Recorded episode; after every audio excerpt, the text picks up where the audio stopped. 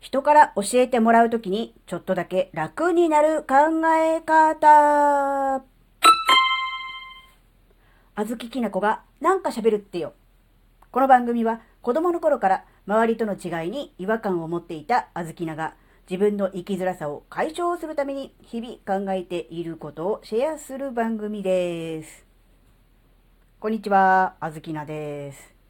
あの、もしかすると、あずきなと同じこと考えてる人いて、ちょっとなんかこう、うーんって思っちゃってる人がいるかもしれないなと思ったことがあったので、今回はその話をシェアします。えっ、ー、とね、あずきなはバイオリンを、え習ってるっていうのは、まあ、いつも喋ってる通りなんですけどね、今回こう、レッスンがあったわけですね。で、先生について、こう、教えてもらうわけですけど、えー、あの、やっぱりこう、教えてもらう方の心構えというか、考え方みたいなものが、あなんだろうな、こう、ぎゅっとこう、凝り固まっていたり、なんか違う方向に力が入ってたりとかすると、なんだろう、うまくこう、噛み合わない。先生はこう、教えようとか、良くなってもらおうとかね、そういうふうに思って、こう、まあ、指導してくださっているのでしょうが、こう、受け取る側が、なんだろうな、結果的にそれを拒否してるというか、なんだろうな、こう、変にこう受け取っちゃってるところがあったなって思ったので、その話なんですけど、えー、っとね、なんだろうな、あずきなは、なんだろう、まあ、バイオリンのレッスンに限らず何かこう人から教えてもらうっていうことが実はちょっと苦手な人です。なぜかというとですね、あの、教えてもらうということの捉え方がすごく間違っていたんだなっていうことに今回気がついたんですよ。だから何かこう、苦手な意識がある。で、苦手意識があるから、緊張して変なところに力が入る。練習の時はうまい具合に、えー、綺麗な音で弾けていたのに、レッスンになると急に、あのね、えー、縮こまって腕が動かないとかね、え、慌ててしまって音がかすれるとかね、そういうことがあって、なんでだろうって思った時に、あの、やっぱこうあの、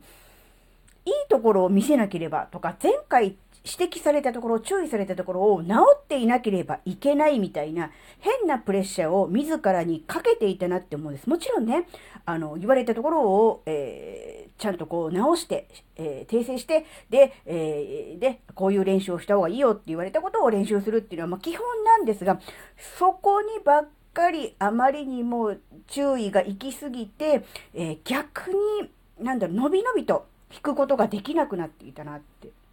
なんだろう、その根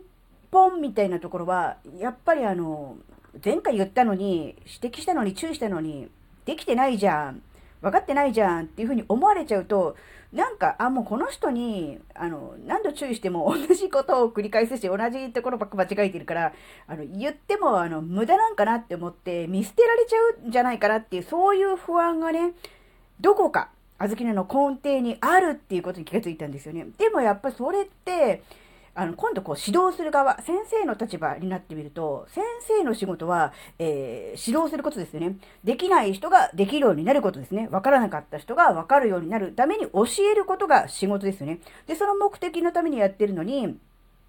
一回言われてできなかったうまく、あのね、上手にできないっていうことを、えー、まあ、まあ、言うならば生徒、あずきなですね、が、えー、すごく気にして、そのことで縮こまってるっていうことは、やっぱり先生からしてもそれは本意ではないなっていうことに気がついたんですよ。なんだろう、自分はこう生徒なので、教えてもらう立場なので、その立場からでしかものが考えられないわけですが、ちょっとその視点から外れて、じゃあその先生の立場に立って生徒、と小豆のを見てみたときに、何かすごくもったいないなって思ったんです。もちろんね、一回注意されて、ここはこういう風に弾いてくださいって言われて、ああ、はいはい、そうですねって言って、できちゃう人も確かにいるのでしょう。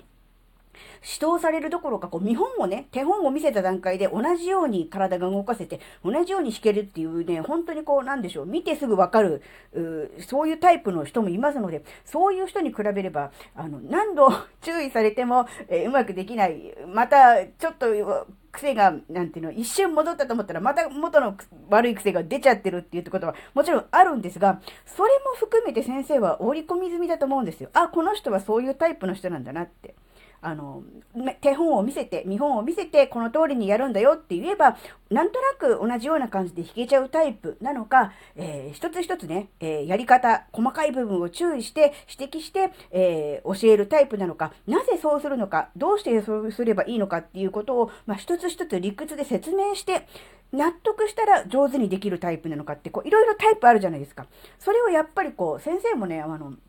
昨日今日指導者になったわけではないので、いろんな人を指導しているので、わかると思うんですよ。なので、例えば先月指摘されたことが今月のレッスンで、例えばできていなかったとしても、だからもうダメだという感じで、サジを投げるということはしないんだなっていうことに気がついたんですよ。あの、これあの、バイオリンに限らず何かの指導をされている方、えー、学校の先生も含め、えー、聞いていらっしゃいましたらね、えー、そんな、そんなこと気にしてたのって、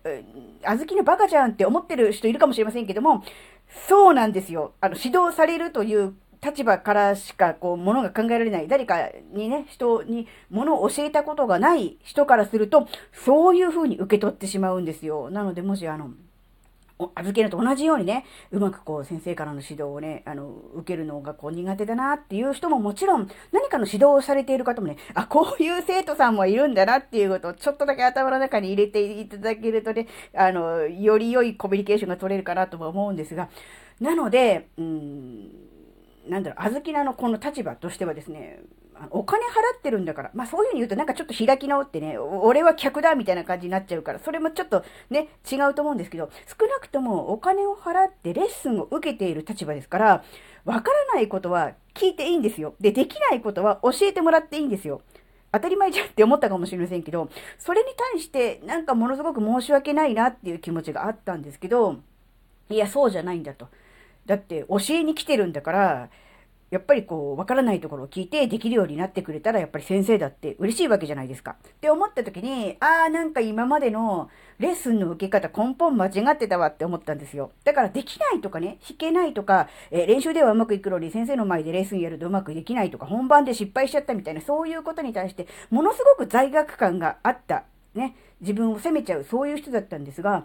あの、少なくともね、まあ、本番お客さんがいる前で失敗するのはどうかと思いますが、あの、少なくともレッスンとかの場合はですね、もう全然それはできない状態のままで、こう、見てもらって、どこが良くないのかっていうのを指導してもらうっていう方がいいと思うんで、なんだろう、レッスンで、完璧な自分を出そうとか、なんだろう、もっと言うと褒めてもらおうみたいな、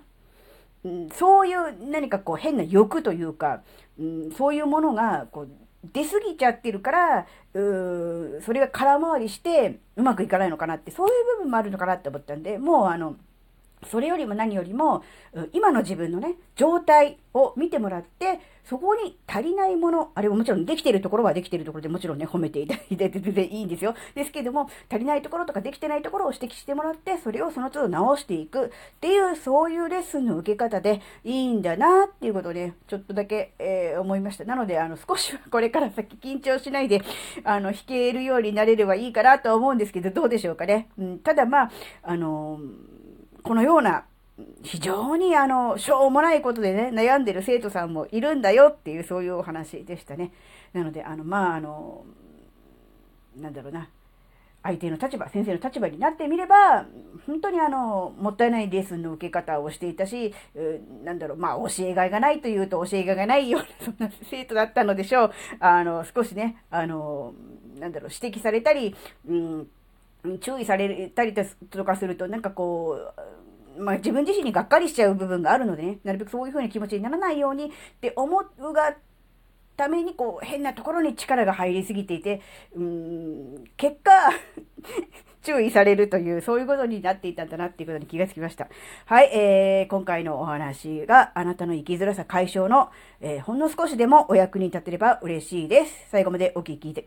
お聞きして、えー、あ、噛んだ。えー、もう一回言う。最後までお聞きいただきありがとうございました。それではまた次回お会いしましょう。じゃ、またねー。